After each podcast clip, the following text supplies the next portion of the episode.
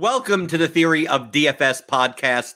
I'm Jordan Cooper, the co author of The Theory of Daily Fantasy Sports, 15 hour audio DFS masterclass you can pick up at theoryofdfs.com. Join with me this week. I'm surprised. I'm surprised he hasn't been on the show yet because I, I do interviews all the time, but it's Steve Buzzard, aka dacoltz also known from Stokastic. Although Steve, you're you're not you don't make many media appearances. I need to make more. It sounds like, especially I'm not sure why I haven't been invited to to come hang out with you here lately. But uh, I, I do shows every now and then. But yeah, you're right. Not not a ton of them. I figured that since I, I, I had Neil on as the recurring you know guest host for for so long that I felt like well Stokastic is represented enough. That's fair. That's fair. I, I, think. I think though we need to get some uh, more diversity of Stokastic folks in general. So, well, I mean, um, Adam Adam came on once, and then Adam is more likely to go to the bar than show up at the. That's true. But yeah, I'm uh, glad to be here. Glad to hang out. Uh, hopefully, uh, get to talk a lot about a lot of fun stuff. Right, and the main reason why I wanted you on, not only because you know, you've won the Milly Maker before, right? So you you profitable DFS player. Stokastic, one of the the top uh, content and tools sites for DFS in the industry, and you guys came out with a new product called Stokastic Sims, which I still think that that you need a little bit more cheesy marketing, like like in Simtastic or Stokastic Sims, simply Simtacular something mm-hmm. like that. I think that that could spice it up. But you did the the intro video that that is on the site because you you, you have used this tool. You're part of developing this tool, and would you agree that this is probably the I would consider generation three of the innovation of daily fantasy sports publicly available resources. So I would consider like generation one would be like projections. Right. And number two would be generation two would be like optimizers, lineup builders, yeah. fantasy cruncher, lineup HQ, that type of thing. Uh, and generation three, I think, is a tool similar to Stokastic Sims. Maybe like the difference between what Justin Freeman does at Run the Sims and what you do now at Stokastic Sims, they're different because the Sims that that run the Sims are. Do you want to recreate a game over and over again? Like, do you want do you want to run out, uh, you know, different NFL like? Oh, I want to increase this guy's target share. I want to do uh, the rushing efficiency, all that. Like, that's the thing that like makes the projections. But what you do at Stokastic is you're simulating the contests, which I've called in the past to if you do it accurately, kind of the holy grail of GPP play. Yeah, I mean, I think overall that is a pretty fair representation. I, one thing I would say is, you know, each of those different tiers of the uh, different generations, you know, if you if you're calling it generation three, they kind of build on each other, right? So, in order to have su- successful optimization in generation two, you needed successful uh, projections. In order to do successful simulations, you need good projections and good uh, optimizers as well to, to help you build out what your contest pool looks like. So, so I think that they all kind of build on top of each other, but I do think that this is definitely a tool that is different from anything else that's out there um, in the industry, and that's why we're super excited about it. I mean, I think there's just like so many different ways that you can uh, help players of all different skill sets with with this type of tool because there, you know, there's some folks, and, and it's been really interesting um, the different people that have been using the tool actually. So like, I get all kinds of different questions from people that are super advanced players to questions from you know people that are just kind of starting off never really done anything with Sims before. And um, I, I, don't know, it's just really interesting. It's brought a lot of people um, into the mix and, and they just kind of are pretty excited to try it out. We're pretty excited to help them uh, win as well, or at least be, you know, more profitable than they were. Well, you you mentioned two things that you need in order to have this generation three. The the player projections as well as some type of approach to optimization. But the third thing is really ownership projections. I mean, what we're essentially doing as I teach with the theory of DFS. So now I teach I think we're we're aiming at the the same types, the demographic of like we have we have we have the certain demographic which I would just let's bluntly call it the bad players that will refuse to admit or concede the fact that this is more of a mathematical game than you knowing about sports and just going into the bathroom and putting together a lineup.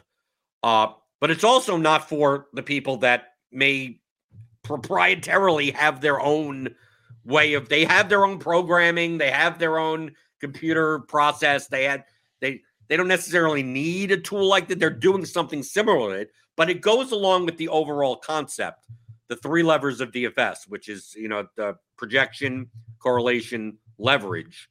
That I teach blunt methodologies because the tools don't exist or didn't previously to to yours to use a generation 3 approach that it's more of looking at ownership sum or ownership product versus a median projection not a full range of outcomes and we're also looking at projections very much as if they're normally distributed when they may not be normally distributed and then you have optimizers and lineup builders that fail to take in any type of correlation coefficients when it comes to how they, you know, they're if anything, it's a Monte Carlo approach of doing it. And then you have instances where, well, in this instance, this pitcher pitch, you know, gets 41 points, but the stack across from him also scored 12 runs. And it's like that's right. like, yeah, based on 10,000 versions of this, the right numbers are there, but in the individual instances, it really doesn't make any sense. But what I aim to do in GPPs, I mean, from a very macro standpoint, is that you want the highest projection, whatever you want to call it, if it's not even not the median project, the highest uh, chance of the, the the lineup scoring a lot of points versus not having those points shared with other people as much as other lineups. So, like the highest projection for the lowest ownership. But there's no way of doing that as precisely than with some type of large sample size simulation. But you need all three factors. You need the, the, the player range of outcomes. You need the correlation between the players to themselves to everything else. And then you need the ownership. But like the, that ownership piece, even like you're doing it bluntly, like there's a big difference between, well, I the guy is projected to be 22% owned and then comes in at 30% owned. And a lot and there's yes. a lot of leveling, especially in large field GPPs, and, and I mean all size field GPPs, that I could go to your site, I could go to Stokastic. I mean, you've seen the you've you've seen this in MLB, Steve. Mm-hmm. You go to Stokastic and the top stack tool, which is trying to come up with information that's very similar to what the the, the Stokastic Sims are doing saying that oh this this this uh this team stack in aggregate right has a 7.8 chance of being the top stack but it's going to be owned at like 2.7% and then it's like well i got to play that stack and next thing you know the stack is 12% owned and then yeah. it's then it, it, it's it's it's net quote negative leverage it looks good but it, it doesn't end up being that right, way, right? because because technically the ownership is off do you right. think yep. that regardless of, of the Stokastic sims tool, but just simulating contests in general, that the largest margin of error is not on the player projection and not on the correlation coefficient, but just in how often even single players, let alone you know combinations of players, are represented in the actual contests. Um, yeah, I think probably so. So, so let, let me um, just, just so that everyone is aware who, who's watching, just let me kind of explain a little bit of how the process works, and maybe I'll hit on each of those points as I kind of go through the process a little bit. Is that uh, well, that's reasonable? Fine. I mean, I just I just um, assume that the audience we're 105 episodes in. Most of the people listening or watching, okay, you know, yeah. don't don't fit the the lowest demographic. They they are they're mostly profitable players or break even players that kind of get a sense of like how to play the game, but can program a tool and utilize what what you have offered. Right. And I think, okay. I, I mean, personally, I think it could be extremely valuable. But I also think that there are there are things that people can do with the tool that they think they're doing, but they're really not. And the, yeah. and the output isn't representing what they think it's representing. For sure. Yeah. So so so to kind of like hit on those points. So so the couple of things that you you have there. So one input into the Sims tool is you need to run a set of lineups, like like you're saying, basically a contest simulation. Um, and then this contest simulation can and should represent somewhat close to what the actual field is going to look like.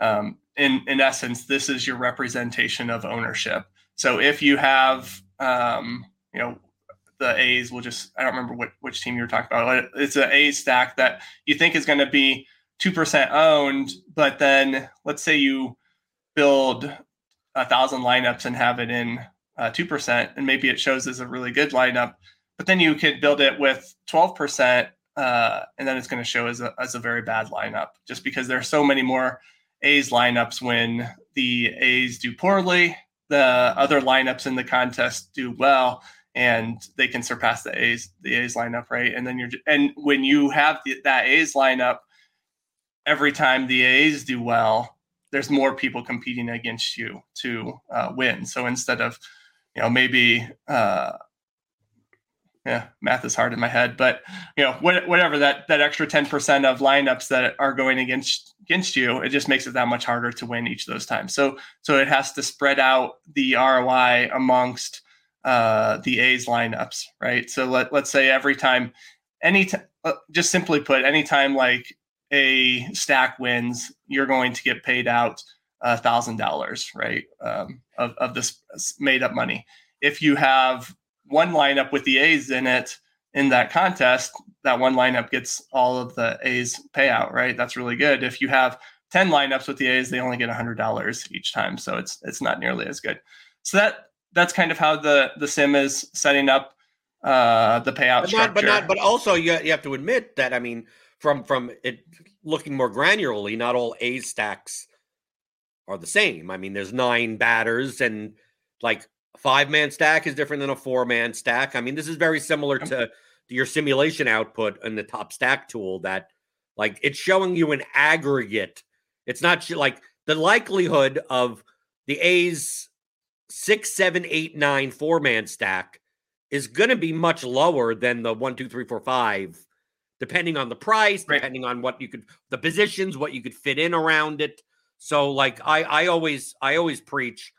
It's very similar to what I talk. I, I use the example in NBA that oftentimes, and I, I've, I've, I've gotten these questions, Steve, right? Because remember, even though I'm, I, I do a show at Roto Grinders, my goal is to is to teach people how to play DFS well. And I even on the show, I yeah, yeah, I'm not gonna I'm not gonna promote your stuff on the Roto Grinders show, but I also say I use everything in the industry. So it's like number one, it's a business write-off spot, yep. but I mean, right? But I mean, like yep. I'm to play DFS well, I'm not gonna just disregard something that that that is useful. But in NBA, like I will take a look at you know the Stokastic projections and the you know, the top players, you know, the optimal chances. And then what ends up happening is that we have this type of NBA slate we commonly see. There's a injured player, some some $3,200 player projects for like 50 points or you know, those type of examples. And you'll see in the simulation output on your site, and if and truthfully, if you did it yourself, Jokic has a 22% chance of being in the optimal lineup. LeBron James has an 18% chance of being in the optimal lineup, right? Luka has a 16% chance, and people will go, wow, like Jokic is only going to be 6% owned, and he has a 22% chance of being in the. I'm, I'm going to play Jokic, but I'm going to fade the $3,200 player, not realizing that the only reason why these high priced players are more likely to be optimal is because those are the lineups that could afford to because they have the $3,200 player that has projected for 50 points. So they're looking at this thinking that they're looking at it in a vacuum, but you have to really look and go, well, why is Jokic so low owned? Even though he has the highest chance of being the optimal lineup, well, because there's this fifty six hundred dollar center that is also a high value, and let's say it's FanDuel and you can only play one center, and it's like, well, more lineups are going to have a combination of the $3,200 point guard and the $5,600 value center. And then you're going to see so much. So, like, the leverage is going to look like, well, the best way to play is Jokic without the $3,200 player. And it's like, yeah, but the projection of that lineup is like 24 points lower than right. like, like the, you have to build a Jokic $3,200 guard lineup. So, do you see how, like, if you understand, like, what the process is of how how lineups are viewed as lineups and not players, you would be much better judging the output of any tool, let, let alone the Stokastic sims tool, but just any. We have Slate IQ at, at Roto Grinders, and the same thing happens of like, why, why, why are the Tigers so like the third highest like stack to be like their their garbage team with a 3.8 run total? It's like, well, they're all like $2,700, and we have two 12K pitchers on the slate that project for a million.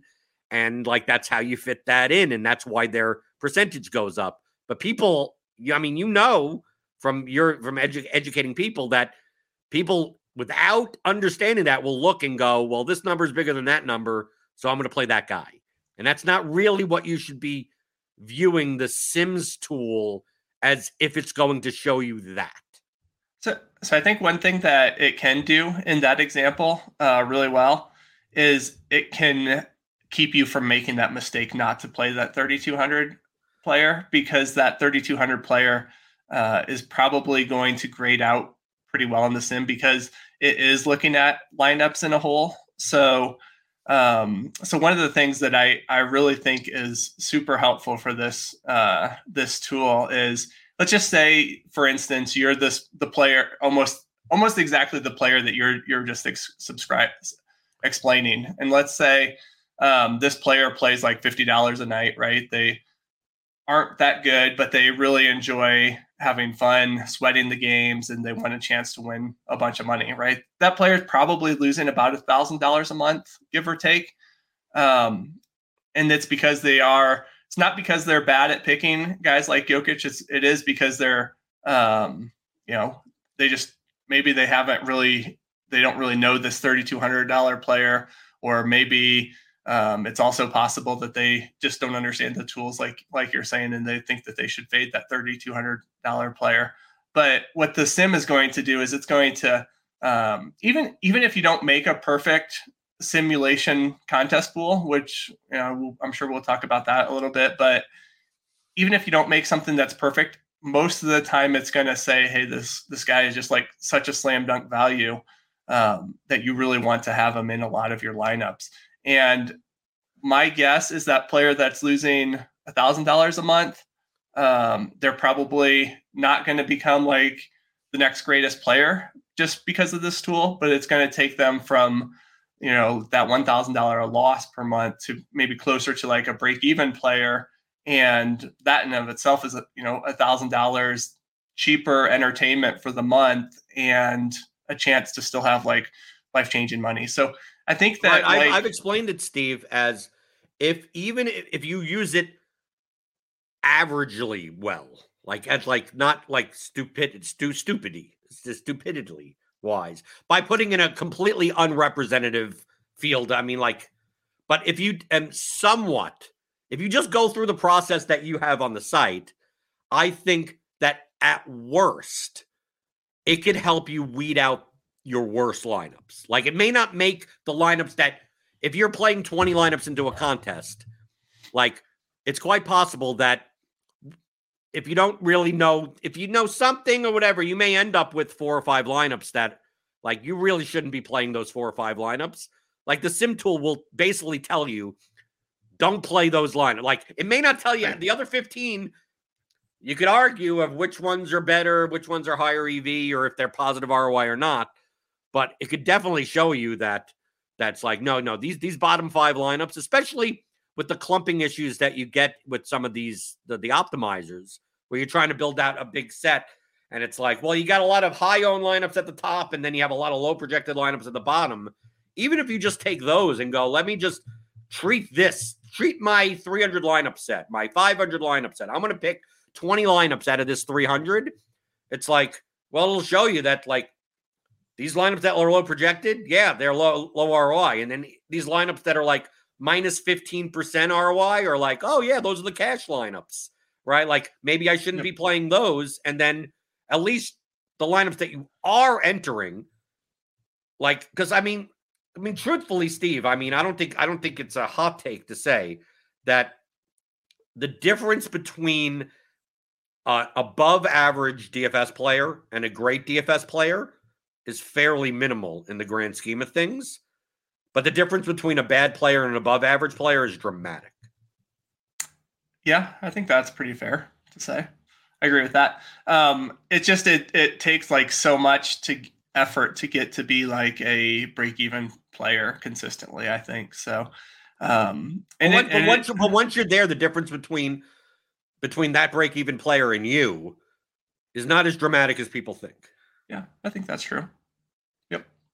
But but this tool, I think, it as long as you understand that this is a math game, not a not a just like oh you know you get. I know you have tons of people in your YouTube trolling. It's like why are we talking about all these numbers and you know is this guy going to do well today type of stuff. But the type of person that at least has some fundamental understanding that is maybe losing to the rake, like could easily go from losing to the rake to break even just by weeding out the the worst lineups that they play. Just like this, that fifteen percent is probably that set of worst lineups. Yeah, yeah, and those and those are those add up a lot too, right? So if you can just even if you're a really good player, I mean, I, I look at we have in addition to building um, the the lineups for you and choosing which lineups you should use. We have like what we call post contest simulator where you can look at the results of your lineup. We we run the simulation on the actual contest, which kind of eliminates ownership projection and tells you like how good you um you know you would have done in that actual contest with projection point projections being the only uh, unknown essentially and is the is the post contest sim- are you now the post contest simulator is it just a simulation of the actual, or can you replace lineups? Can you, let's say there's a, a thousand a person like the twelve dollar single entry, and there's a thousand people, thousand lineups in there, and you download the contest CSV, and you're like, okay, post contest simulator using the player projections that or whatever, simulate the con- simulate the contest as if we knew all the lineups. Is there a way to say, okay, this is what is currently in the contest, but I want to test to see if this lineup would have been profitable. That lineup, no, we, we, like we different ones that aren't in there. Yeah, yeah, we don't have that option right now. Basically, the way I ex- have explained it is like everyone sees the same simulation results right now. We we just run it one time. Just the the files are so big and they take up takes up so much time and data to to run these uh big. Is it, is it only being run with Stokastic projections, or can yes. you input? Yeah.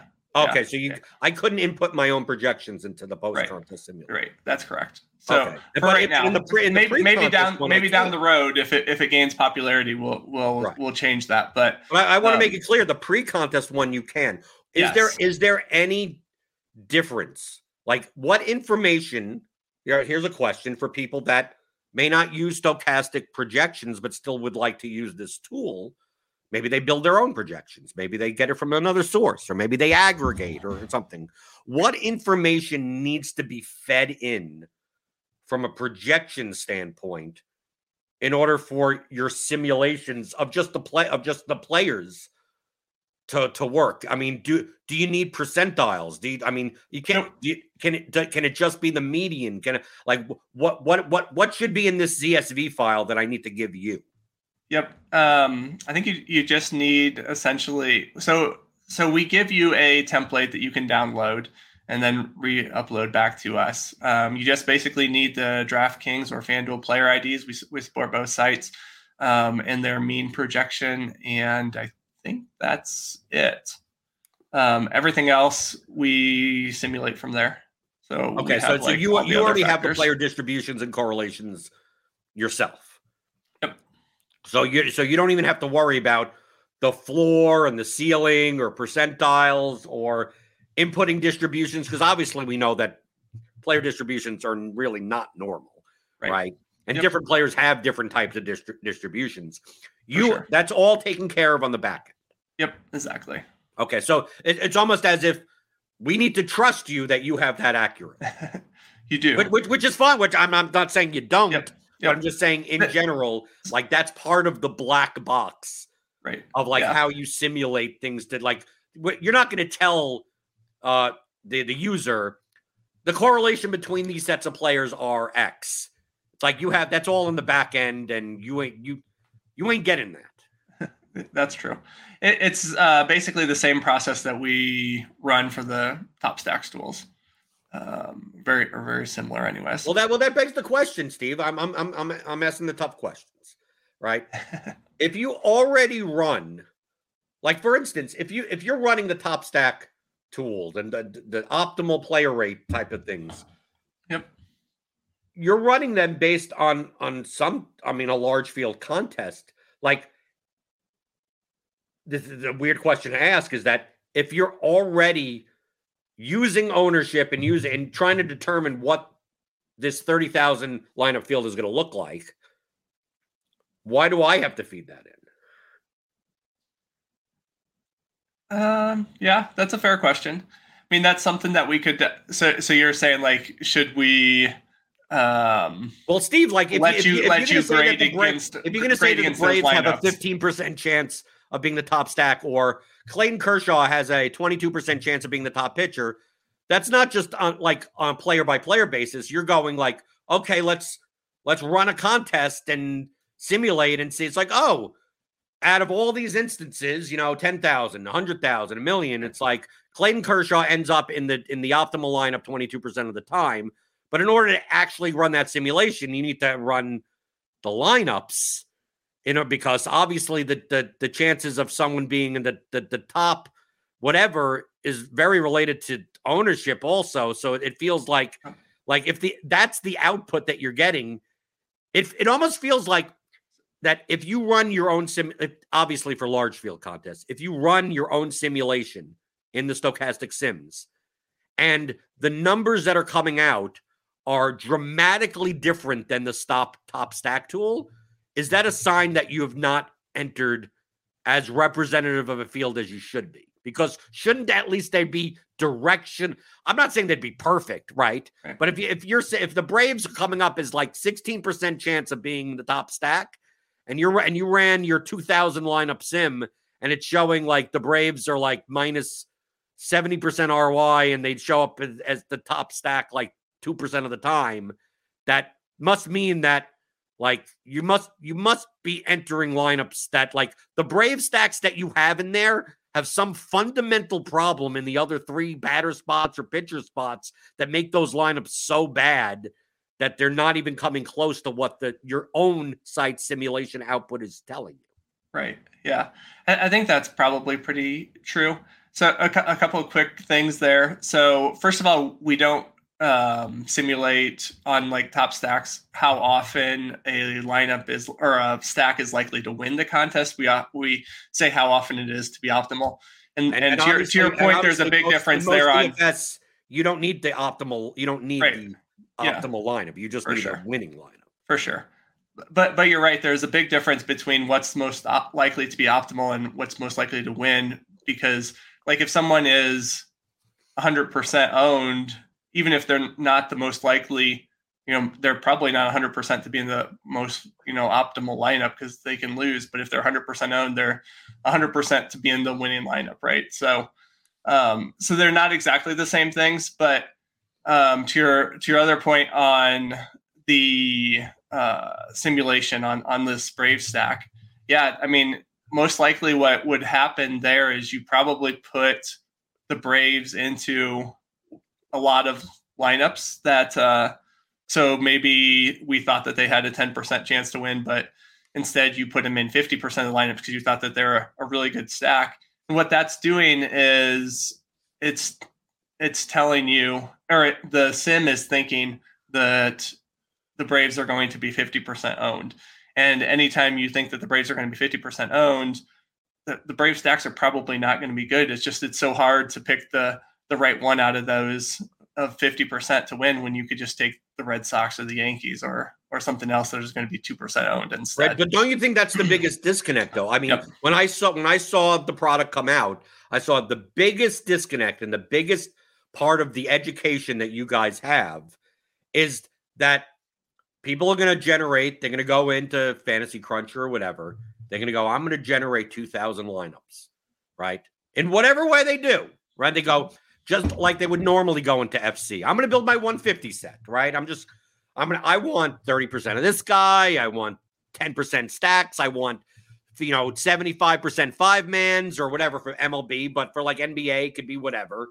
And they're going to go, okay, I got, I got my, I got my 150 lineups, and then I'm going to enter it into the the Stokastic sims tool, and you're going to tell me how good these lineups are and what the ROIs are, and they're they they think that it's like, oh, this lineup has an 83% ROI. I'm gonna pl- I'm gonna mm-hmm. play this in the in the four point play or whatever, like whatever contest, not realizing that like yeah, that's the ROI if these were the only 150 lineups that are in the it's it, it's the contest. It's not just people think it's you're comparing my 150 lineups to this fictional lineup set that you already have that is going to be in the contest. Like to me, this would be the the more perfect product is that you guys, based on your ownership, make the field, and then I get to enter as many lineups as I want into the simulator, and then it either first iteration could be that if I in, input 300 lineups into this third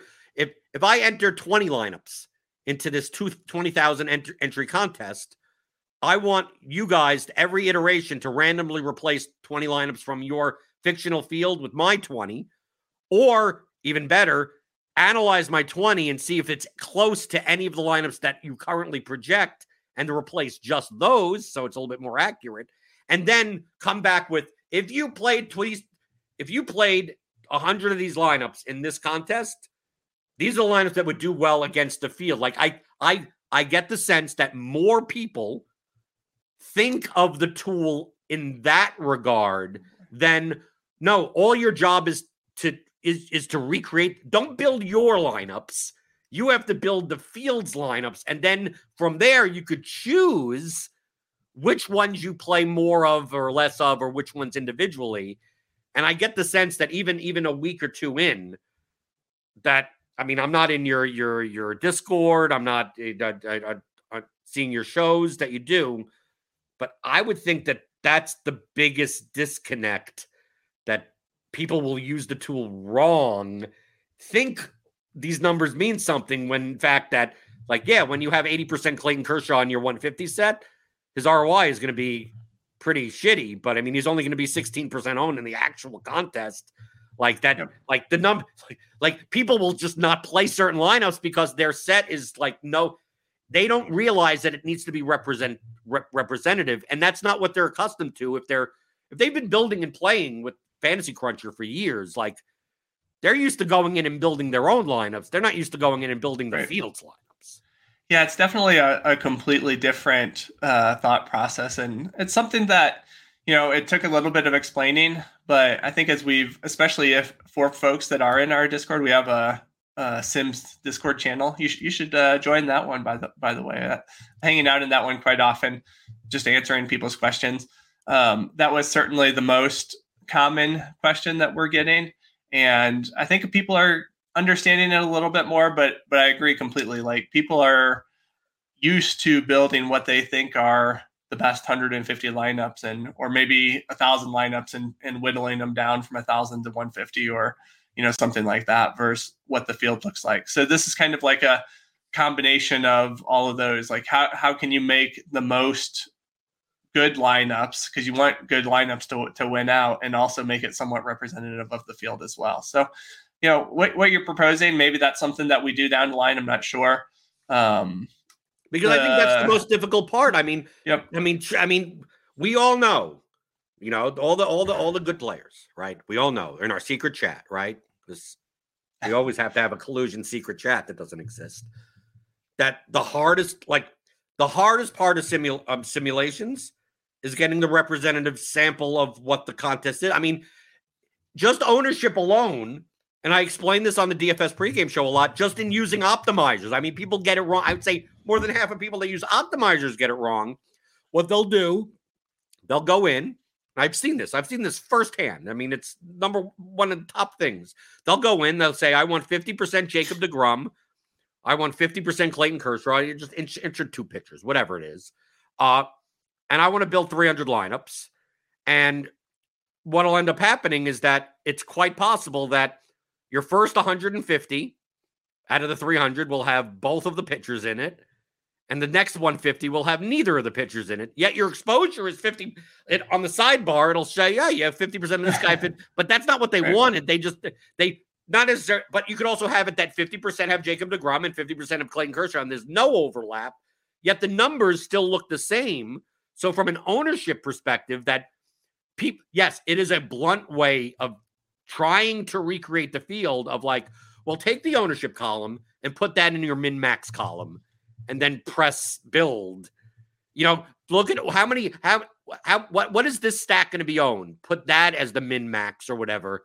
Like, that's better than, than nothing, but you have to admit that that doesn't necessarily mean that you're going to be building anywhere close to the exact or somewhat reasonable because you're going to have players stick together. That all all of these stacks will end up having this player, and all and had ninety percent of the stacks will have this pitcher, and and that isn't what is going to actually happen. And then on top of it, 15, 20 percent of the lineups in your contest in large field, let's say MLB, are these lineups that have so many possible combinations of like two one one one with a five percent like like dude right. like the banging against the keyboard lineups. It's like good luck predicting what those are going to look like. Right. Like how do how does a I user think... that doesn't have the programming skills, but at least could understand this stuff conceptually, not just go in and think that I'm going to go into Fantasy Cruncher with some magic settings that I could use every day to quote recreate the field like, how could they give you give the Sims tool a better representative sample for them to choose from? Yeah, so so we're gonna have some more um, more detailed like shows coming out. I think Greg's working on one now, for instance, that that'll help explain how he's kind of doing it in Fantasy Cruncher. Um, but but like in general, I think if you're getting it somewhat close, that's going to be you know still better. Well, of course, like I mean, uh, it, it's a scale. It's like I mean, it's not a yes or no. It's more of right. yeah, it's precise to blunt. I mean, the, the perfect right. would be the time machine, and you know exactly what's in there. Right. But but people would still have to realize, like my my my caveat. I mean, the thing that I would I would stress on these educational shows would be if you see something that doesn't make much sense to you or outlier situations, try to figure out why the simulation tool will show something like that and then error check that against your set. And if you don't find any errors, then okay, then you could trust it because I I I I've had someone run because I haven't signed up yet. Right, I will. Don't worry, you'll get my hundred. It's fine. I'll write it off. Uh, that like if you're off on some of these like the lowest owned stuff like sometimes because the roi could be so high variance like there's like you're you're simulating a, a 400 per uh, entry contest and there's like a 1% owned stack. So like that that really is only four lineups yet you you there's so many combinations of those four lineups that for whatever reason there's there's just one combination that like like, yeah, these the three three of these lineups are minus eight percent ROI, but this one is plus seventeen percent, and it's like, well, what? It's it's just a weird because it has this picture. Like, you would look at that and go, well, this this is weird. Figuring out why it would be weird, it's predominantly because there's so few of them represented, and the combinations of being represented is very few. Also, yet you may look and see like, oh, the highest owned pitcher is fifty percent the highest owned stack is 20%. And it's like, if you pair that with the two most popular one offs, these lineups will show as negative ROI. But if you don't pair them with the two most popular one offs, it'll show as, you know, plus 40% ROI. And you'd be like, well, I don't understand why they both look like Brave stacks, but it's like no, there's a fundamental difference that that instead of being combinatorically similar to way more lineups with six players, like with seven players, even though you have the most popular five man stack, the rest of this lineup is built in a way where that's why your ROI on that one shows so much more. And people would look at that and go, how come all these stacks have different ROIs? Like, I think understanding yeah. like why certain things happen, even to just error check, won't leave people with a you know a column. Uh, oh, I'm just going to play these 20, 80 percent ROI lineups and not realize that like half of them only exist because there's like there's only two of them, or this guy's happens to be the. Do you understand what I'm saying? Like, I think knowing I don't want to say knowing how the sausage is made, but just like just conceptually how the math works. You don't have to do the formula, but just like that whole thing with the Jokic and the $3,200 player, like understanding like why one one thing in one lineup could f- affect another part of that lineup and simply going by like the player ROI and go, wow, this guy is a 42 42% ROI while the next highest player is 17%. It's like, well, there has to be a reason for it. And a lot of times the reason is because that player is literally only owned in one lineup and it just happens to be a well projected lineup. Yeah, I think I think the um, tool does really good at identifying those. So in, in, that case, it does a really good job of saying this is the best Atlanta of the of the four lineups. And now, now granted, if your contest like sim, like we said, it isn't 100% representative of the contest, but it would still say out of these lineups, it is clearly the best one. And what I've really seen a lot of, and, and you mentioned it earlier about clumpiness of lineup generators where maybe you get too much of this one player with this group or, or whatever. What I've what I've seen is actually the opposite in the sim is it splits the lineups apart, especially if you're building 20 to 150 lineups. If you're building like, you know, just three, it's not not going to maybe as much. But like if you're building a pool of lineups, it's going to say what it thinks is the best Brave stack, what it thinks is the best Red Sox stack, what it thinks is the best Yankee stack, et cetera. And those are kind of floating up to the top. So you get a really well diverse player pool um, automatically. Like it's just kind of saying what those best lineups are. And I think that's been a really cool thing for me. Um, diversifying is uh, is a tough question that we get asked a lot. You know, how many unique should I put in? How much randomness, et cetera. Well, this is like building all that in for you automatically, just because of it's saying what it thinks is is the clear best one uh, across those lineups, which I, I think is been ROI. pretty cool. Yeah, yeah. I mean, I mean, yeah, but, uh, for, for, for, to that extent, uh, one thing that the, the tool doesn't show when it comes to ROI, because simply ROI doesn't doesn't tell the whole story either. Yep. Do you think that adding could be a standard deviation number? Like there are lineups that you could say like these two lineups have a 20% ROI right? And one lineup is like it it wins once and then dies 99 other times.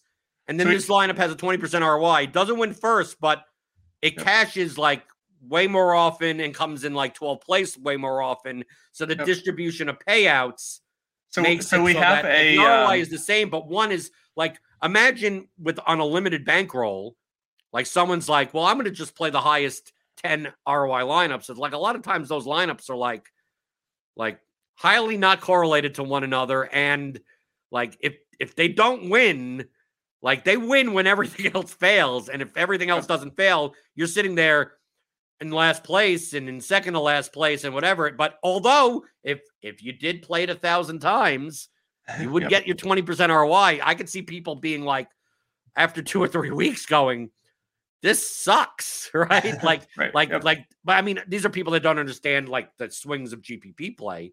Right. But do you think that it would be useful to show the that type of distribution and then yeah. have a, have give the people the ability to then select based on some type of diversification like they could do it on their own but just to say like yeah i'd love to take if i'm playing 20 lineups i'll take five high roi high variance lineups uh, then I'll take five mid ROI, low variance lineups, and then I'll take some low ROI but high variance, like like so.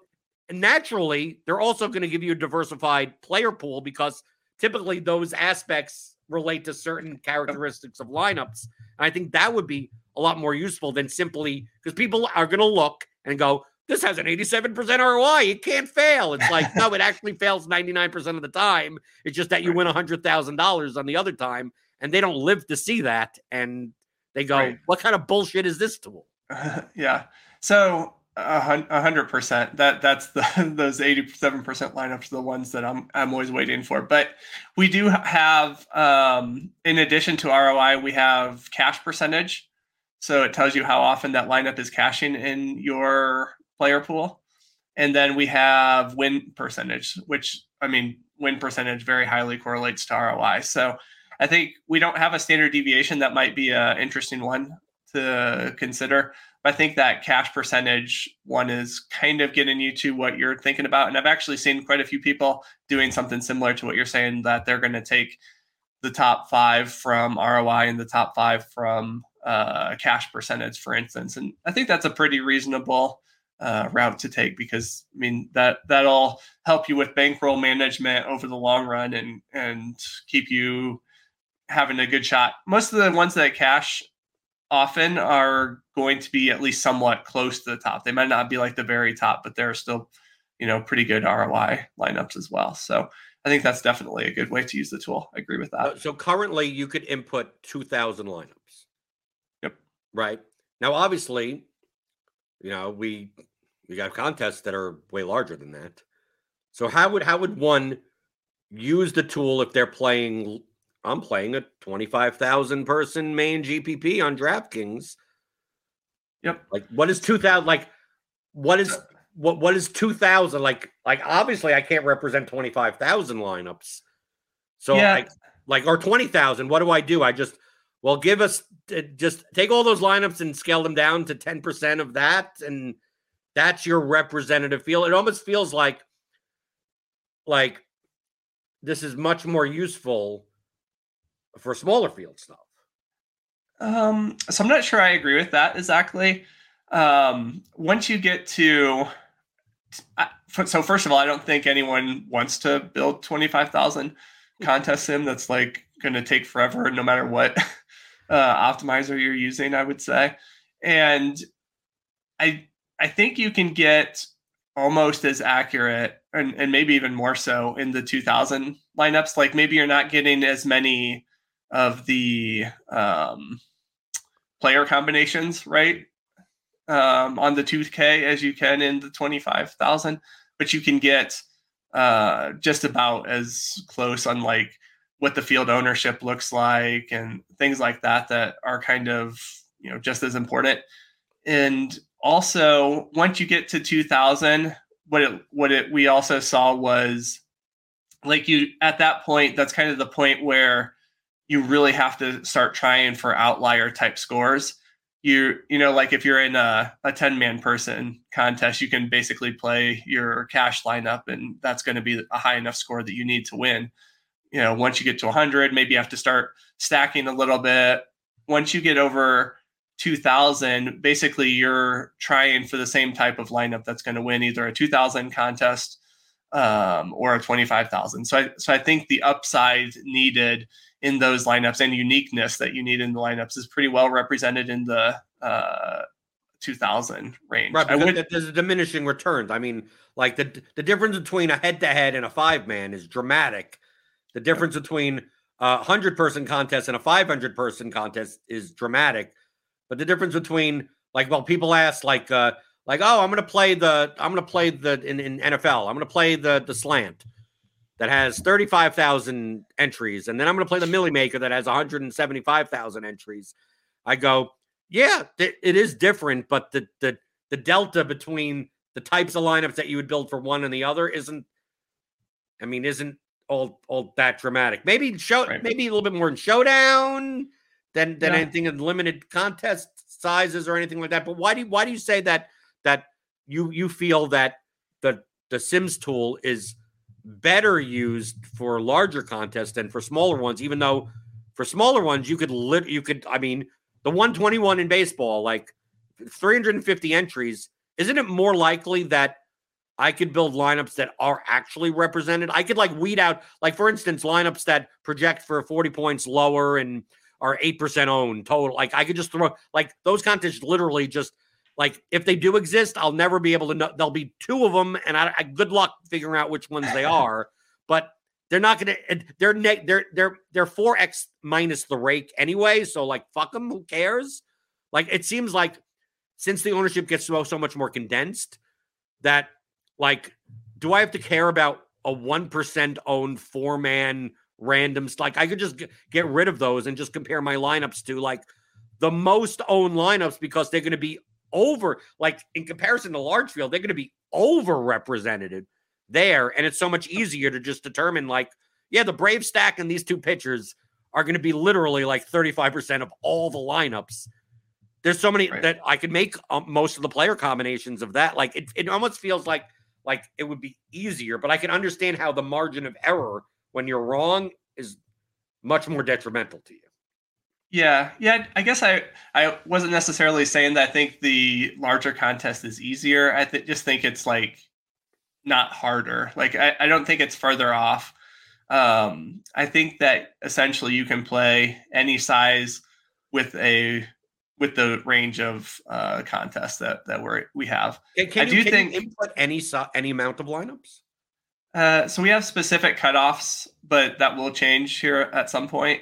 Uh, right now, I, I don't remember what they are. I think it might be like 250, 500. Oh, so you have to put 750. So I wouldn't be able to put in like three lineups. Uh, like, like, like I want to simulate right. a three man contest. Yeah, not currently. Right. That seems weird, isn't that? Like, doesn't that take even less amount? Like, why? So, so like the main thing is, and and th- it's coming soon. Um, but the main thing is just like we have to have like um payout structures for each of the different uh, contests, can, right? Can can, so, can I can I change that in the tool? That's a one thing that we are looking into as well. Not currently, but that might be coming soon. Do you input? Do you input? I mean, I mean, it's a two thousand person contest. So what? What do you? Are you just saying here's our fictional payout structure based on you know right. the sites yeah. typically do for that size contest. Yep, exactly. Because obviously, obviously, simulating for the the tw- the the four dollar twenty max or whatever, and the the relay throw or fifteen dollars, but yeah, the, those are using actual twenty max is only ten percent of first versus thirty three percent of first in some of these other contests. Obviously, the ROI numbers are going to change dramatically because it's so much flatter up top and then maybe 28% of the field gets paid to like 1.5x. That's much different than than you know the milli like the milli maker in NFL. Like that's dramatic difference. Yeah. Yeah. Yeah, I don't know how we're gonna do the milli maker exactly. It's gonna be an interesting challenge. It just will take a long time to simulate, I think. But uh, for any, of the po- any of the post contests, I mean, simulate yeah. the milli maker in a 2,000 lineup set. You just have to right. award like 50% of the prize pool to first place and right. scale it so it's like, you know, oh, it's 10,000 a first and it's 500 a second place and then 400 like you know whatever whatever yeah. you the proportions like that.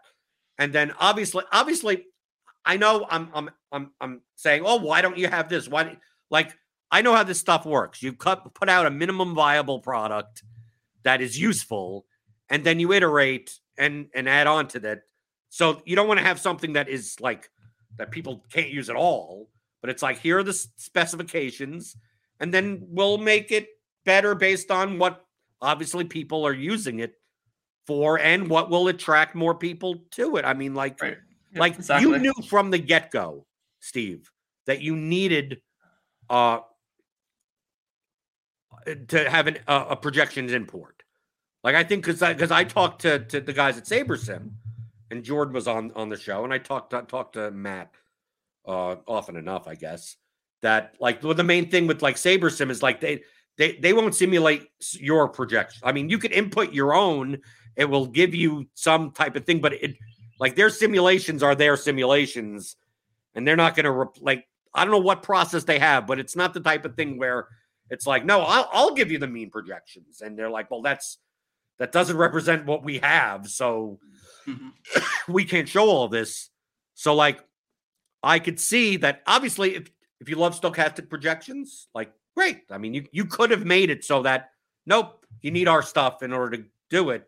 But the fact that I could take Derek Carty's bat projections and say, this is what I got. Or I could take yours and his and aggregate it. Or I could I could do whatever I want with the player projections. And then you still have the simulation method. It's not just Monte Carlos that it's still gonna work. I mean, like like it's it's very similar to fantasy. Imagine fantasy cruncher and you can import your own projections. It's like, what the hell's the point, right? yeah, exactly. Yeah, that that that I mean exactly what you're saying. I, I feel like you were you're sitting in on some of our uh, conversations there. I mean, we we thought of what we had to have as a go live. Um, couple different payout structures, uh, a lot uploading your uh, own projections, a way that we could still simulate with your projections, um, all of those type of things that we thought were going to be a good product for people that we felt really good about. And then we'll just kind of, yeah, we'll continue to uh, improve from there. I do think that, you know, having things like more, you know, upload your own contest uh, payout structures is something that we might uh, we've we've talked about that. the The question is just like how many people want each of these different tools, right? So those are that's that's a good thing that we're getting from uh from this feedback because I know like um you know things that I might want aren't always what everyone else wants, and things that other people want might be things I don't even care about, or uh, the data team, or you know the rest of the people on the team hadn't even thought about them. So uh, yeah, I think it's been really good in getting different feedback uh, from what may or may not work here going forward. Right. What I would what I would want is you guys come up with a represented like a very large set of lineups. So like your own candidate field set.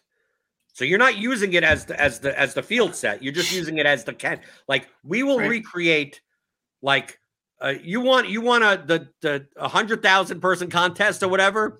We're gonna create like a probability matrix. This is would all be behind the, the scenes of like maybe not every co- possible combination, but like the top million lineups that we and a, a probability of it being entered, right? Like kind of like that. And that's behind the scenes. And then I could change then I could change the ownership of players, similar that you could do in like Fantasy Cruncher or anything like that, and then submit my mean projections as well as my player ownership. And then based on the numbers that I've given you, from a player ownership perspective. Let's say, for instance, uh, you have some player as 20% owned. And let's just say, I think you're so off. I think he's going to be 60% owned. Like, there's no way that your lineup set will ever represent my what I think the field is going to do. But I have no way of necessarily recreating that. So I would rather say, here's my player ownership. And I want to have, I, I think this guy's going to be 60% owned. So basically, you're going into now these million lineups going, well, now I have to choose like the most 60% of the most probable of that player and kind of just skip over the ones that, oh, I think it's going to be more probable. But you're telling me that 60% of the field is going to have this guy. So I have to skip some of these lineups and fit around and go, well, that guy's also very expensive, which means these cheaper guys are going to be higher owned. So, like, I'm, I'm you still have the user feeding in ownership numbers. So I could essentially take ownership from somewhere else and projections from another place, put them together, and then say, hey, Stokastic, can you generate like a field of lineups that is rep because I to me, I think that's that's that that is the the thing that when we went from generation one, generation two, generation three, so projections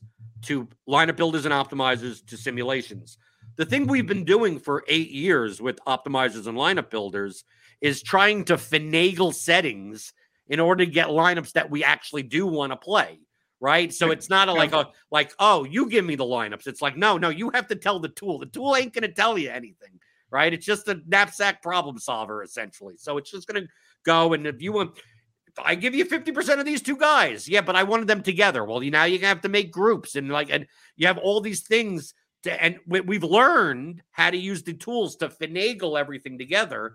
But really the thing but the users would want is like something more similar to the to your lineup generator of like, dude, I just want to play like a couple of lineups. Can you just throw me some based on your projections? Can you throw me some lineups that are competitive? Right? They're maybe not the best lineups, but they're not the worst lineups. And that's and that's what it is. And then I don't have to go through all these settings and just give me 20 of them. And I'll choose and I'll go through and I don't want that one. I want this one. I know that what you offer there, and that's great for really casual players.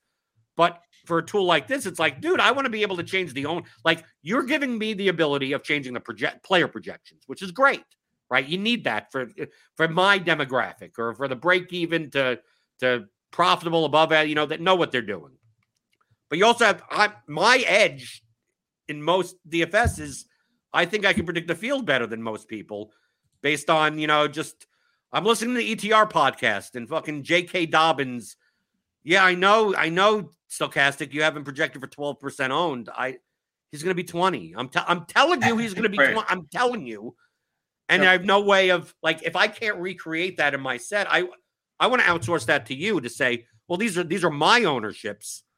Make can you can you make the representative set to some degree and that at least gives gets you out of well this is the Stokastic set that everyone's going to like like you, you're not giving away the answer key. You're just saying it's very similar to the current sim tool with the player projections. Like, dude, if you want to change someone's projection, if you want to change Joey Gallo from seven points to nine points, go for it. Have fun. We're not going to tell you that's wrong, right? We're right. just like, that's what yeah. it is. But the ownership end of the spectrum, I want to be able to do. all. oh, oh you have this guy at six percent. You have this stack at twelve percent. I know he's it's going to be eight percent. You have this stack, like, and then build the representative set. And if I'm wrong, then you know I don't have a very good set. But you don't get into that. You you understand what I mean by right. you don't like you don't want to make it, or you do. You'd have to charge a lot. Where you are de- making the definitive saying these are the thirty thousand entries, and that's it. And then everyone's just going to believe that, and then you then it just comes down to going to Stokastic site, going to the Sims, and going show me the thirty thousand entries. Show me the highest ROI lineup. I'm going to play that lineup. And then, of course, then you have the game theory leveling of like, well, then other people are playing that lineup, and I'm going to play the fifth best line. You don't want, you really don't want to be in that business, but I think yeah. you could still do it on the back end on a large scale by just here like a million lineup set. That's the most probable. And if any, and, and out of that set, then just like, well, what are you? You could use Stokastic ownership, and we'll build it for you, or you could use your own ownership. Does this sound like, like, am I? Does this sound like something that like is not just me that's going to use that's something that could actually be useful for even like just intermediate players that you know don't do all of this stuff yeah i mean i think definitely uh the, the what you're what you're saying it sounds like pretty intuitive right? Because then you could just put your 150 lineups in there and, and grade it against those lineups. Creating a million lineups though is very difficult so that but I, you I understand how, I, I, I use the number feasible, just... feasible it is exactly. The the one thing and that I was thinking of like when you had like the when you mentioned if there was a one one size fits all 30k lineup the the set of lineups that you played against. If we look at like MMA for instance I think that would be like because that's about what came to my mind when you said 30,000 because that's like what what size those contests normally are.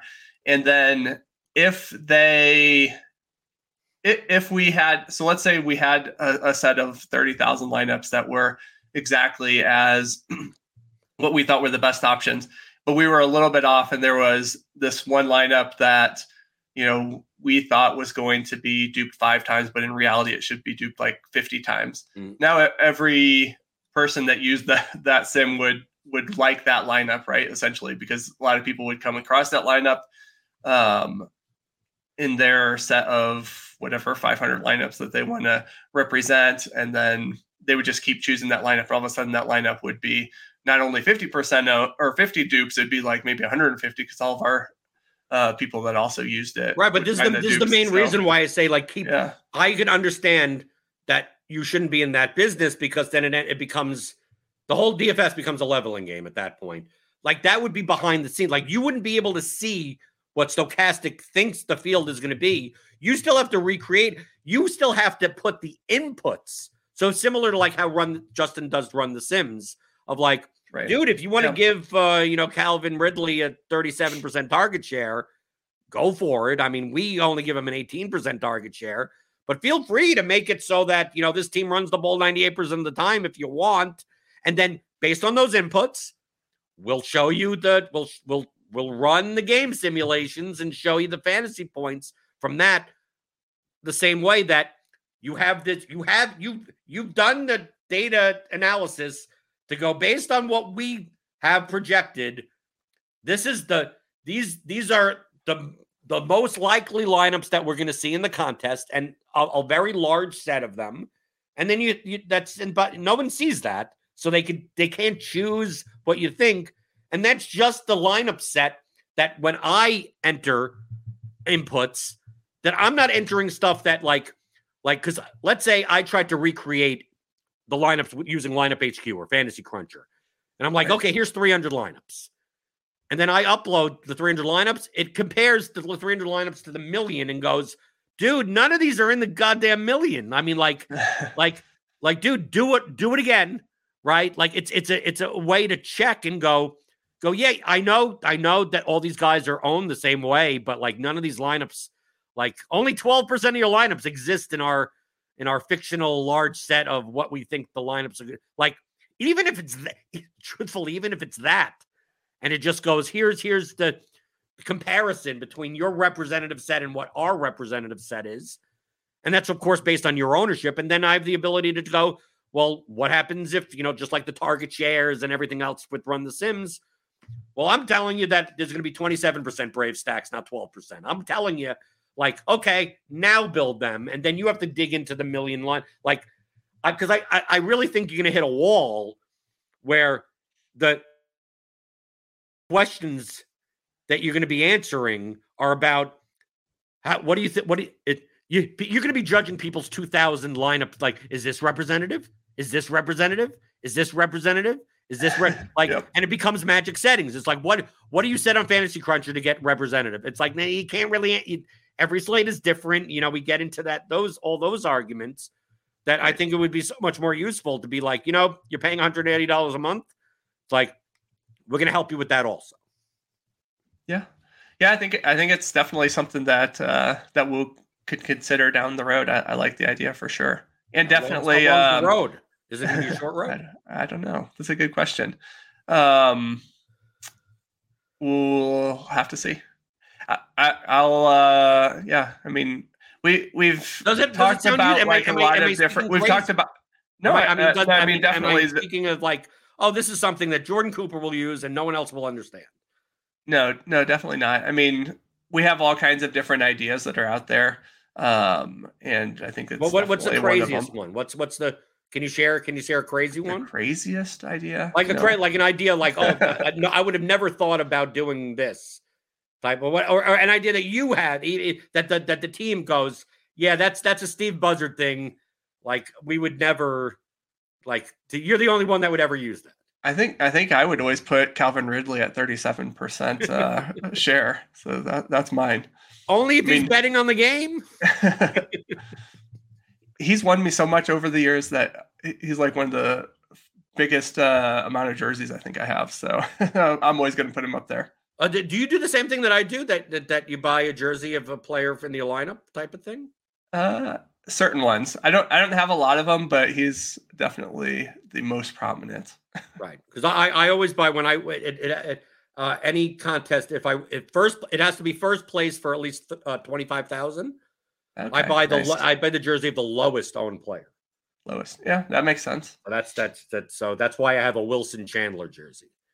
Right. Ah, got it. So like Yeah. I mean, like I like that. would look and go like, why do you have like Jorge Alfaro Marlins jersey? What's what's up with that? well, those are more fun than the 17th LeBron that you have from that one, right? right, right, right. And unless he was the lowest li- unless he was the lowest owned player. Right. Yeah. Right. I have a Tobias Harris. It's like, oh, Tobias Harris is a real player. It's like, yeah, he just happened to be the lowest owned player in the lineup because no one wanted to play him at 7,800 on that slate or something, something Yeah. like that. But so, so what, what's, what's a feature? What's a something like something, something crazy? I, I'm I mean- using crazy. It's, it's uh, relatively. Right. Yeah. Um Because I want to highlight Steve. I want to highlight know. the fact that this Yeah. isn't just like a, a static thing of like you Right. came out with this Yeah. product. It is what it is. You did yeah, buy, we're, we're, we're gonna keep, we're gonna keep working on it. I don't I don't have any one in in specific uh one in mind. How about Right. other sport? I mean, I'm I have to assume that there's going to be an NFL version by September. We are planning on an NFL version. Uh, we're also working on golf as well. Mm. Um, I don't have a specific time frame for that, but hopefully sooner than later. Um, and then, yeah, I think probably after that will probably be NFL. We already did have NBA out. We just released it only to a small group of people uh, just for trials because it kind of came out at the end of the season. That was like basically just playoffs. And it was really good as well, I think. Uh, NBA is a lot simpler to to do than MLB because you're not having to worry about stacks and stuff. But um, Is so it- yeah, I think this, is that only for is- classic? well. I mean, uh, how about how about showdown? Yeah, uh Showdown I think we can we are exploring, I guess. I don't know if we're going to 100% do Showdown, but uh the the tricky thing on Showdown is those dupes, right? Because so if you're trying to replicate the field, then you have to get skilled at creating duplicated lineups. That's and not easy. does any that Steve? Does any? I I mean, I couldn't even go into lineup HQ and say I want. I- it doesn't allow you to to like right. Like I would have to create lineups and then recreate them again and then have multiple sets in order to even have an export that like I would have to paste them together because I can't tell. So I want everyone at 100% 10 times. It's like, Right. it's going to give you that one lineup, but it isn't going to show it 10 times. Yeah, exactly. So so that's probably the biggest uh, hurdle for Showdown. So maybe if we go to Showdown, uh, we either have to have a lot more education on how to build those, or we have to do something like what you're saying, right? Where you have um, where we kind of automatically duplicate some lineups for you or something like that. But I mean, it's on our radar. Certainly, Showdown is popular. I've had a lot of success with Showdown. Same with MMA.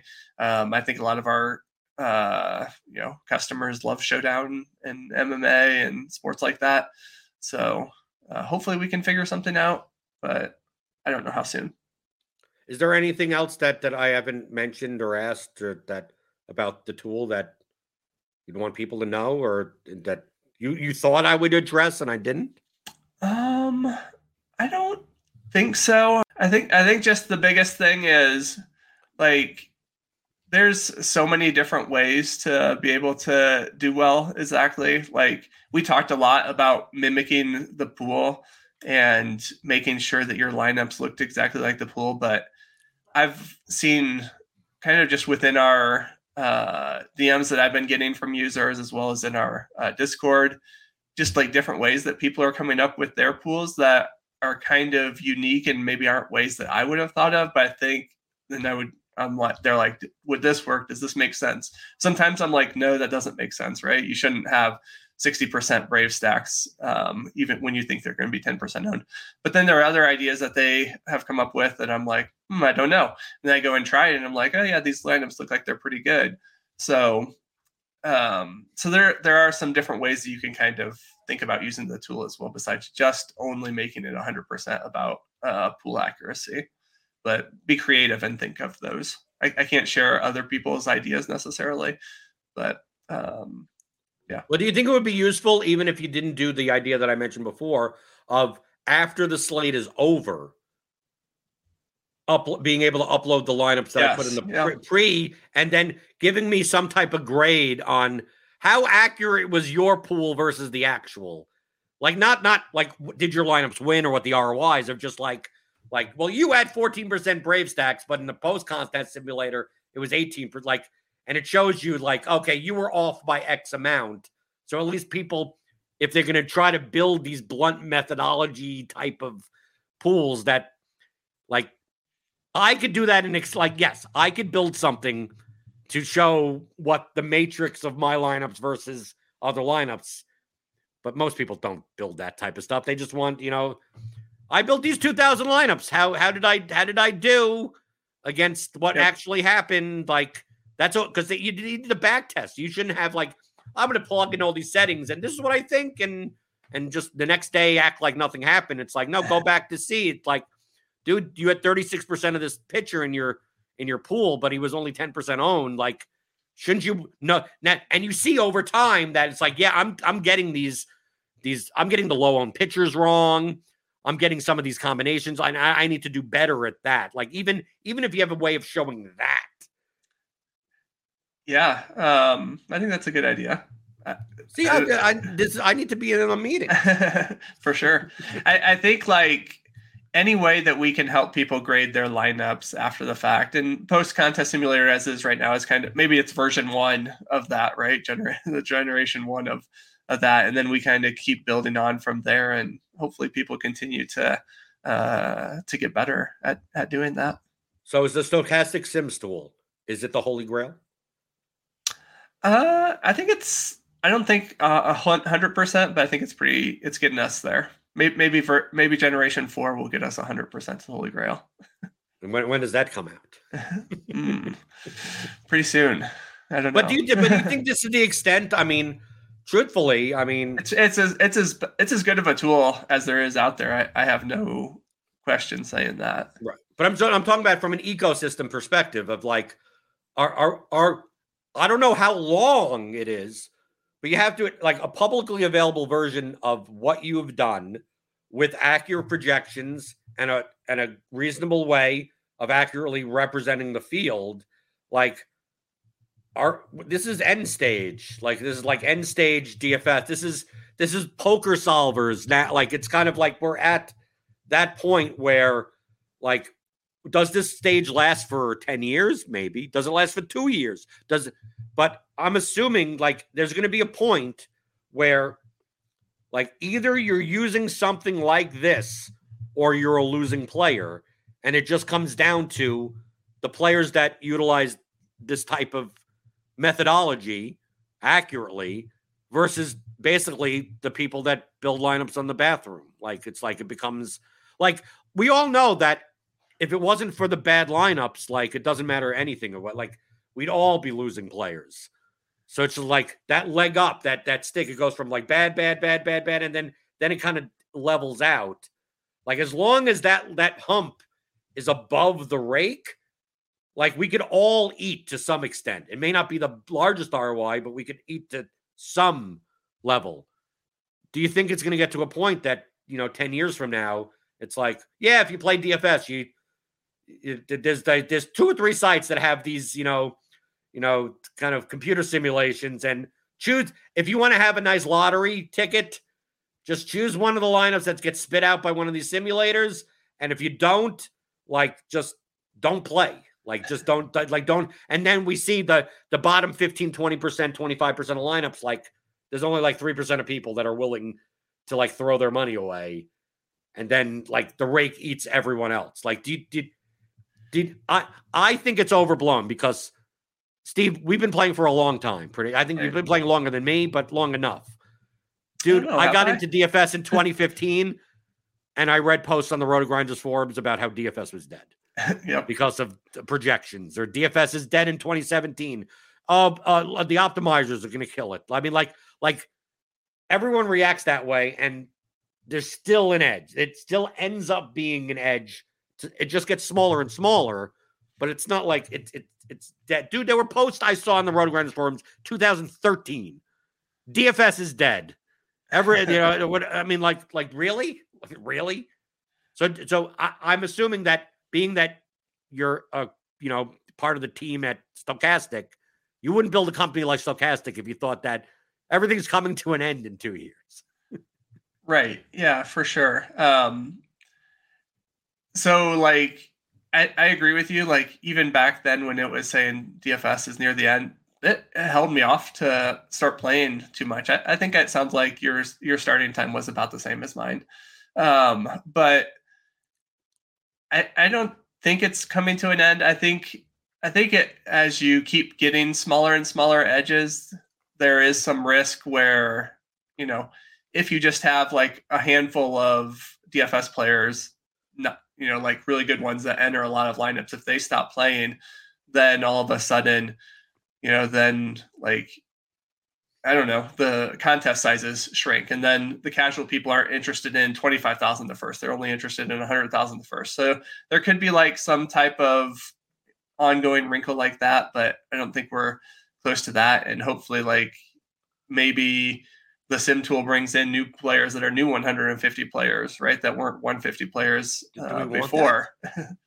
so maybe, may, what if, um, what if like this new player is uh, plus eight percent player and someone else that used to be plus plus 15 percent quits because they've gone down to 10 percent and to, to them 10 percent isn't worth as much well, of that, their time or something, right? good players so, quit. I mean, that's yeah, right. That's just. I mean, I I agree. I agree with that. That like, dude, dude, anyone that's currently 150 maxing, I want out of my contest. I go, go, go. Whatever AI crypto thing is that you know, whatever, right? I mean, people must love. I mean, I, people. I don't. I don't 150 max, but I mean, I played the least amount of DFS volume the past year or two that I have previously only because I'm just putting that money into other thing. I'm like prop, prop betting and poker and like I'm just getting it's the fact. Steve, uh, uh, uh, were, were you were you part of the poker? Are you? I mean, former poker player of some type or anything?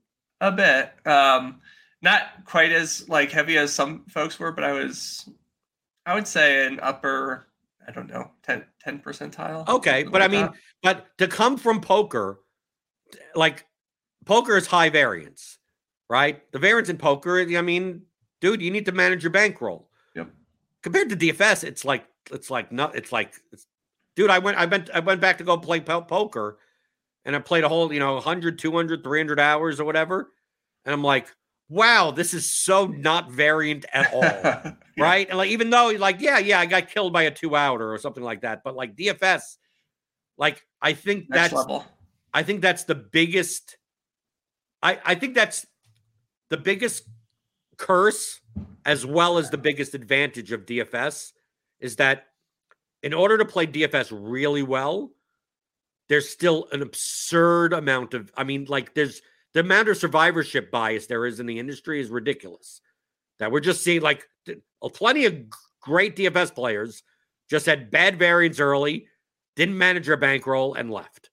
And we don't, we've never even heard of those people. I mean, it's not even people that used to, you know, this. No, we just never, literally never heard of them.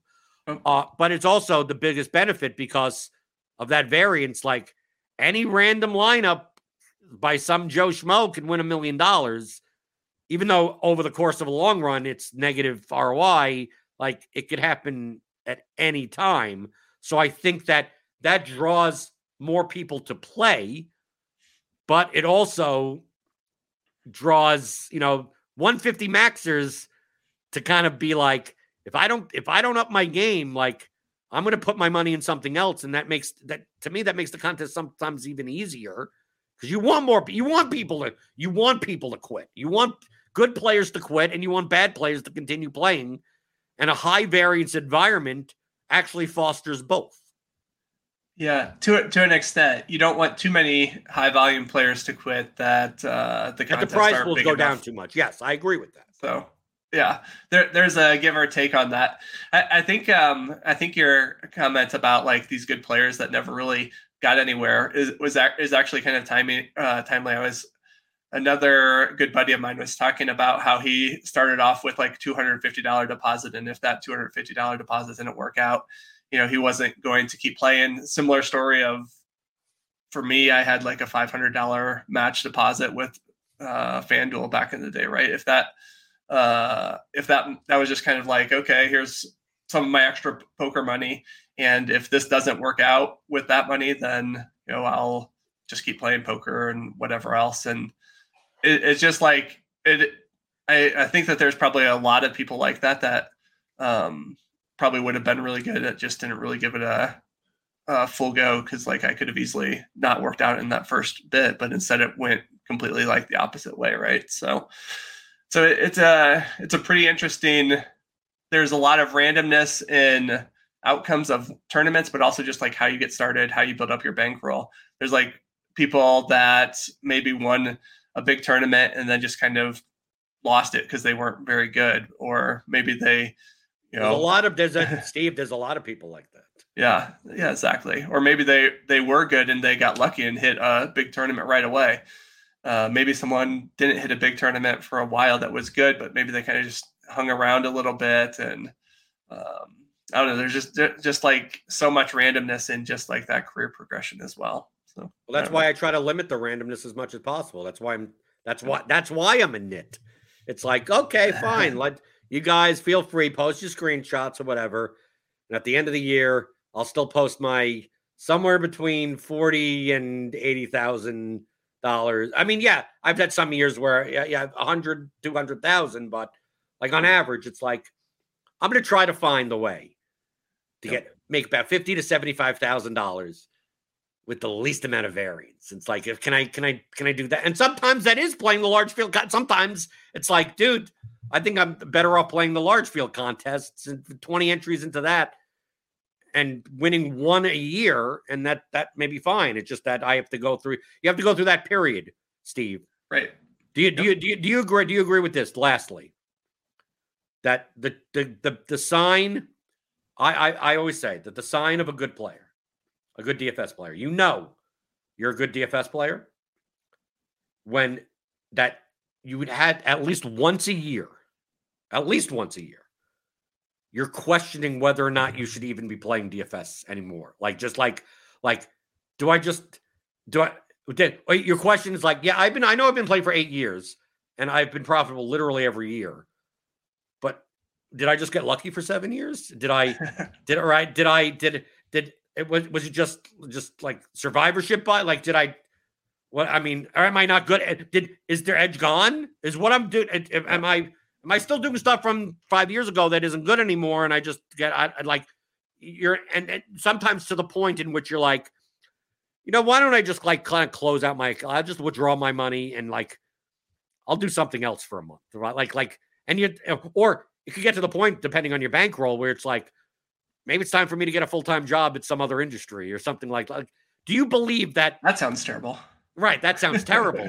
but you, you know how many people, good players that you talk to, that like if you're not questioning your ability, like as if like you're never going to win again, and the only reason you won was pure variance before, like to me, that's the hallmark of that probably means you're that probably means you're good. Typically, the people that get lucky that aren't good are ones that you know win a win a hundred thousand dollars and think they're on the top of the world and they figured everything out and they're like, yeah, timed up my volume. I'm the greatest player ever. It's like mostly, you know, I talked to like Squirrel Patrol or something like that. He's like, yeah, it's luck every time I win a a. It's like, yeah, yeah, yeah. We could on any given day, it's just like over the course of time. Yes, you're good. So you'll you'll have six month periods Right? Alex has shared some of his screenshots where he's a million dollar downswings. But over the course of it's still a trend line up, and you have to go through that of like, yeah, that's that's how much variance there is here. That that you shouldn't just say, oh, it's been bad luck. It's like, no, no, well, maybe I'm just not good. Yeah, it's um, I don't know if I feel exactly like I, sh- I shouldn't be playing, but I'm definitely always questioning am I have I screwed something up? Did I change my process and it doesn't work anymore?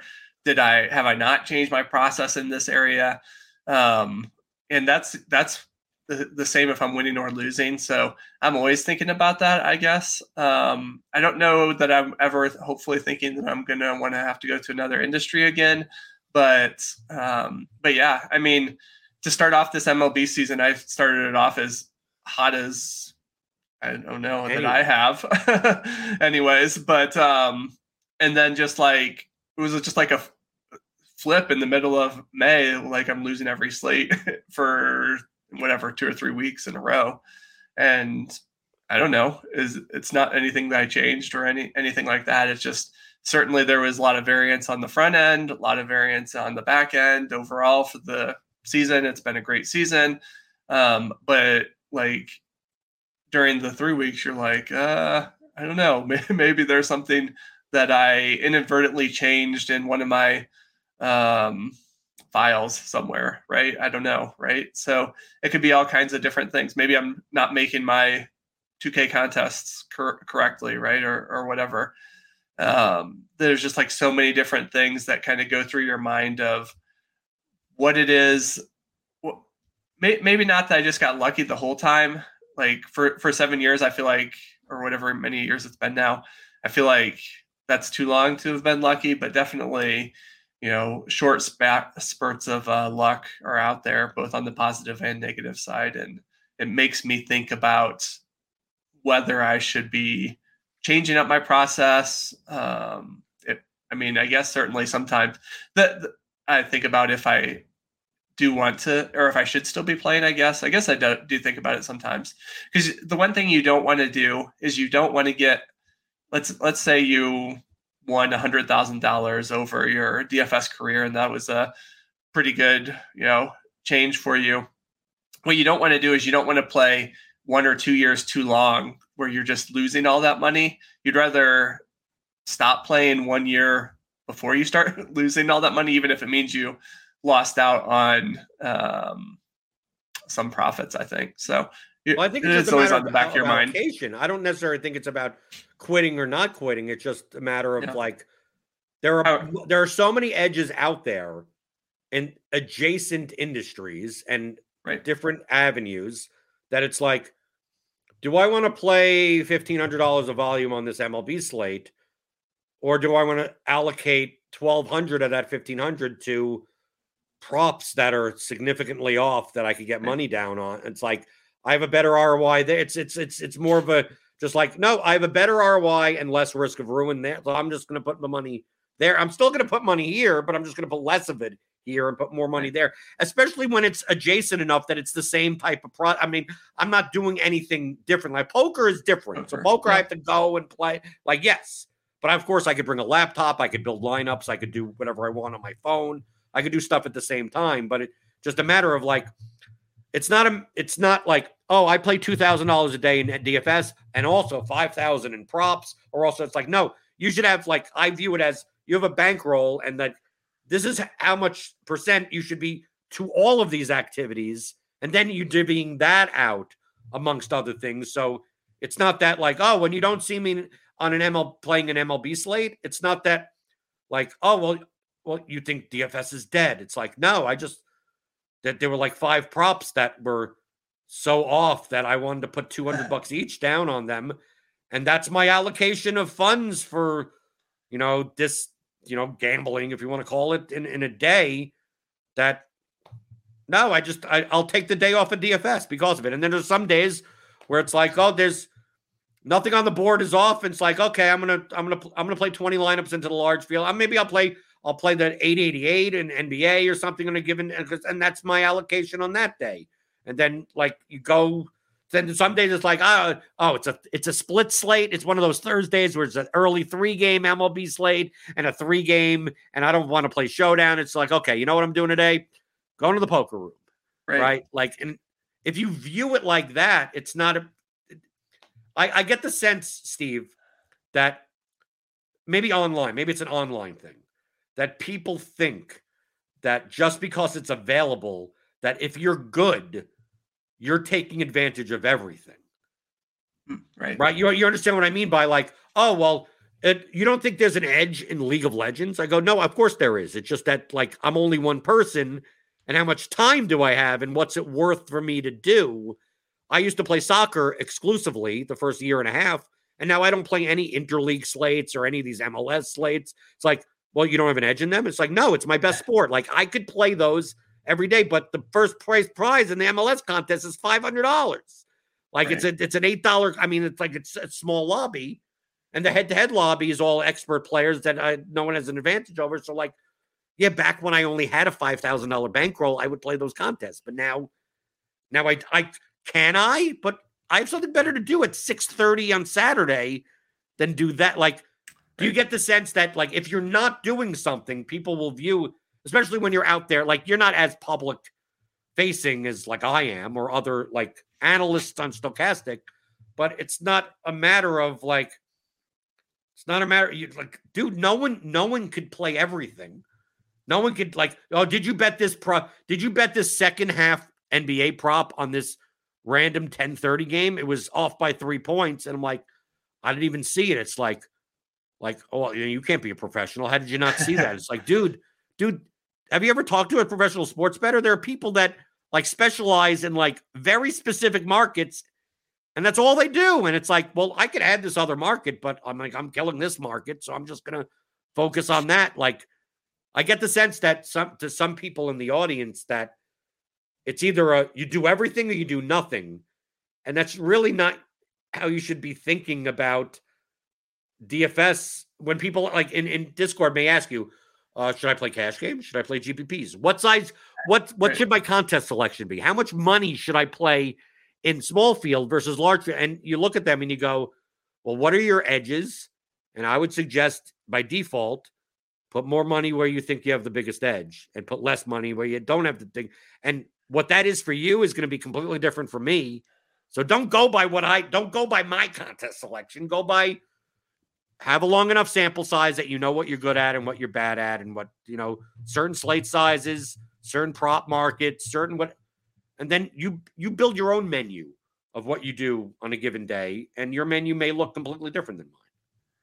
Yeah yeah i think that's completely true. And it's like how how correlated the they are to each other is a big thing too. Like if you're playing the four dollar and the fifteen dollar contest on an MLB slate, that's like easier to enter both of them, for instance, like assuming you have the right bankroll, than it is to say, hey, I want to play the MLB slate and I also want to play the MLS slate and I also want to play the tennis slate.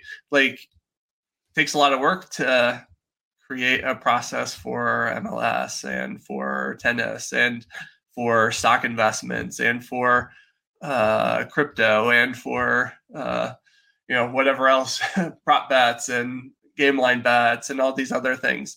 Uh, so definitely like I think that's one thing that I struggled with for a while was I I had that kind of that same mentality where I needed to try to get into all these other different contests and stuff, but I've decided to you know just make sure that I'm spending my time uh, in the most productive way for what I'll call like you know work time. I guess you know that's what DFS is kind of work time. Right. I know. Or, I, like, or I, like the, I like the kind of the the work time.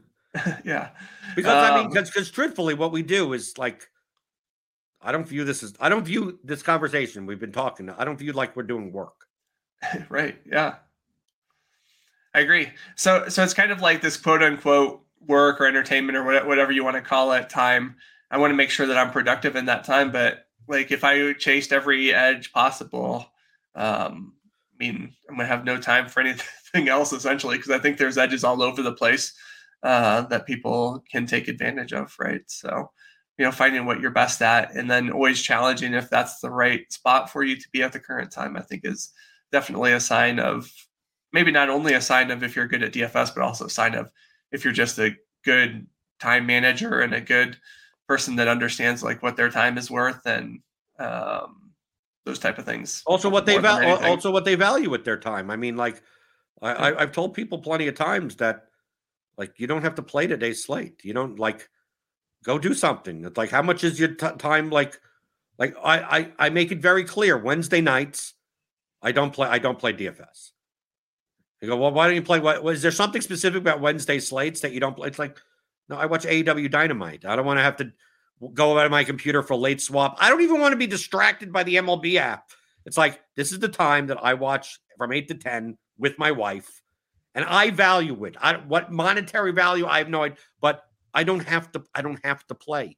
I don't have to sweat. Right? My wife sometimes on Saturdays would be like, "Do you really need to watch MMA?" I go, "Truthfully, I don't, but I enjoy it." I'm doing it because I enjoy doing it. But if yep. we have something else to do, like I have no problem making lineups and we go out to dinner. I like I I but you also have to put a not even a dollar value on that of like I know that I could make more money spending more time doing stuff. I I absolutely. But you know what I also value? Sometimes I just like taking a nap at three o'clock. Sometimes like and can I can I pay all my bills? Right? Can I have a nice life? Can I have a car and a house and everything and not be financially free to some extent, not extravagantly? And then be like, you know what? You know, I could probably turn this two hours of time into like $140 of expected dollars, right? Or I could nap. And it's like, you know what? I'll just nap. I mean, like, like I'm not thinking like that. And I think, I think, a, I think a lot. I mean, I think this is this is important for people that you know are looking to you know bet on sports or play daily fantasy. That I know this sounds like the old. I, I mean, I'm 44. I sound like the, the old guy. My 24 year old self would look at myself and go, "What are you, an idiot?" Right? Just like, dude, 16 hours a day, grind your dick off. You know, like that. That was who I was in 20, at 24. 44. It's like I like having a yard, right? I like, mm-hmm. you know, yep. my wife. My wife was a nice dinner. We watch something on Netflix, and it's like, oh, that that's much more enjoyable than sweating NBA games. Right. I enjoy sweating NBA games, but not 16 hours a day, not play, playing poker six days a week, 12 hours a day, including online, eight tables at a time. Like, like, yeah, you'll make the most money that way. The thing is, is that four years will go by of your life and you go, wow, I have all this money. And I, I, what am I doing? I, I did I really enjoy myself? Because I had nothing that I didn't do anything. yeah, yeah, it's a it's a tough balancing act um, for sure, and I, I, think that's where you have to have that cutoff on what those valuable things are. Like if your uh, nice dinner that already cost you an extra two hundred dollars and is worth like you know you're also going to be missing out on that hundred and forty dollars that you uh missing out on on that times now it's like 200 340 dollars and then it's just like but if you didn't do that in four years ever, right, then you're like, uh, what was the point of having all this extra money, right? So, um, yeah, I think it's definitely true. Right.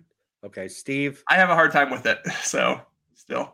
I need, I need still, your, more, I, mean, more, I need even I more mean, of your contest or more right. of your help. well, I think I think part of the enjoyable factor. I mean, I think it's very similar to you, different mediums, but you know, you're you know CFO of Stokastic. You you enjoy being part of the operational side of of a company in the DFS space, and I enjoy content creation. I enjoy getting up at eleven o'clock in the morning, doing the RotoGrinders DFS pregame show Monday through Friday, doing MMA Crunch Time, doing this podcast every every so often, and like this is it's still it earns me income because it is you know a tool to promote content and obviously courses and everything uh, but it's not just me playing. So it's like it's this diversified kind of revenue stream where it's still adjacent to playing DFS, but you know that you know there's there's a paycheck coming every other week or whatever from from Stokastic of like, okay, I don't mind making money, you know, trading time for money this way or skill for money, and then also doing this on t- like it's just one big portfolio of time and you know if if you enjoy doing it i mean people people do shows and podcasts that get paid nothing and it's like oh, this yeah. is how i enjoy sports betting or dfs or anything and i think there's a value there's there's a value to that on top of just playing just because you could just be a play, you could have been an unknown player just it's dacoltz who's dacoltz the enigma of dacoltz he's whatever but it's like no no i i I I value something more than just sitting, you know, being like being more like like youdacao, right? Just just this random scream name, you barely hear ever hear from him, never appears on shows, and then wins like four millions in like one year, and then just like it's like okay, if that's what he enjoys, that's fine, but you don't have you don't have to be that. You could yep. start some start start content, start a company, start a any type of venture, do whatever. Just stream on YouTube every day and just yell at people. do whatever you want. Like it. So Steve, Steve Buzzard, not the Cult. Didn't you? Didn't your handle used to be dacoltz? Uh, on Twitter. No, no, no. Uh, I no. Sworn, I could have sworn it was. Right, but no, Steve Buzzard. I think I think I started that up even before I started playing DFS. Actually, so no no plans on it being like a public thing. So, and, but and and you got the Colts is for the Indianapolis Colts. I'm assuming. Yep. Right. dacoltz. Yep. Used to be a huge Colts fan. Still am, but not quite as much anymore. But you could follow him at Steve Buzzard. I'll put the link in the description of the podcast and the YouTube video for Stokastic Sims. No affiliate code, no nothing. I don't I don't do any referrals or anything. People ask me, Oh, the thing you mentioned, do you have a referral code for like RotoTracker? I'm like, no. Maybe, should I? Maybe I mean, is there I, my my whole thing is that I, I don't talk about things because I'm an affiliate. I it's what I use. If what I, I think you could find it's good to your audience. Right, right. So to me, it's like if I if I thought the Stokastic Sims tool was useless, you wouldn't be on the show talking about it, right? I mean, like it's you're answering questions that I want to know because I want to use it, and then I'm gonna go spend my $180, take my tax write off, and uh, and and see what happens, and and maybe I'll rep- I'll report back on a, on a future episode. I, yeah, I won't have on. I'll just report and then say, okay, this is this is what I'm doing. I don't know if I don't know if I could be in your Discord. I, I mean, yeah, I'm I'm a member because I'm a, I'm a, I'm a subscriber. I don't know how good of a look it'll be if I'm hanging out and it's you know it's, the, it's Steve. Is the DFS industry still like that? Uh, I think it's much less. Probably a little bit, but yeah, maybe not as much as it used to be. Right. It used to be like it's like no, you're here and uh, you, you can't see be seen behind enemy lines. You can't associate with people or whatever. And I just view. I, I think if if Stokastic does well, I do well. If Stokastic does well, RotoGrinders does well, right? If Action Network does well, every like it, it odds OddsShopper does well. Like to me, to me, it's it's all every if the industry does well, everyone does well. Yep. So all I could do is hope to promote, you know, anything other than fantasy crunch. gotcha. but that's more for personal reasons. okay, Steve, thanks for coming on. And uh, as always, Theory of Daily Fantasy Sports. Take the 15 hour audio DFS masterclass at theoryofdfs.com.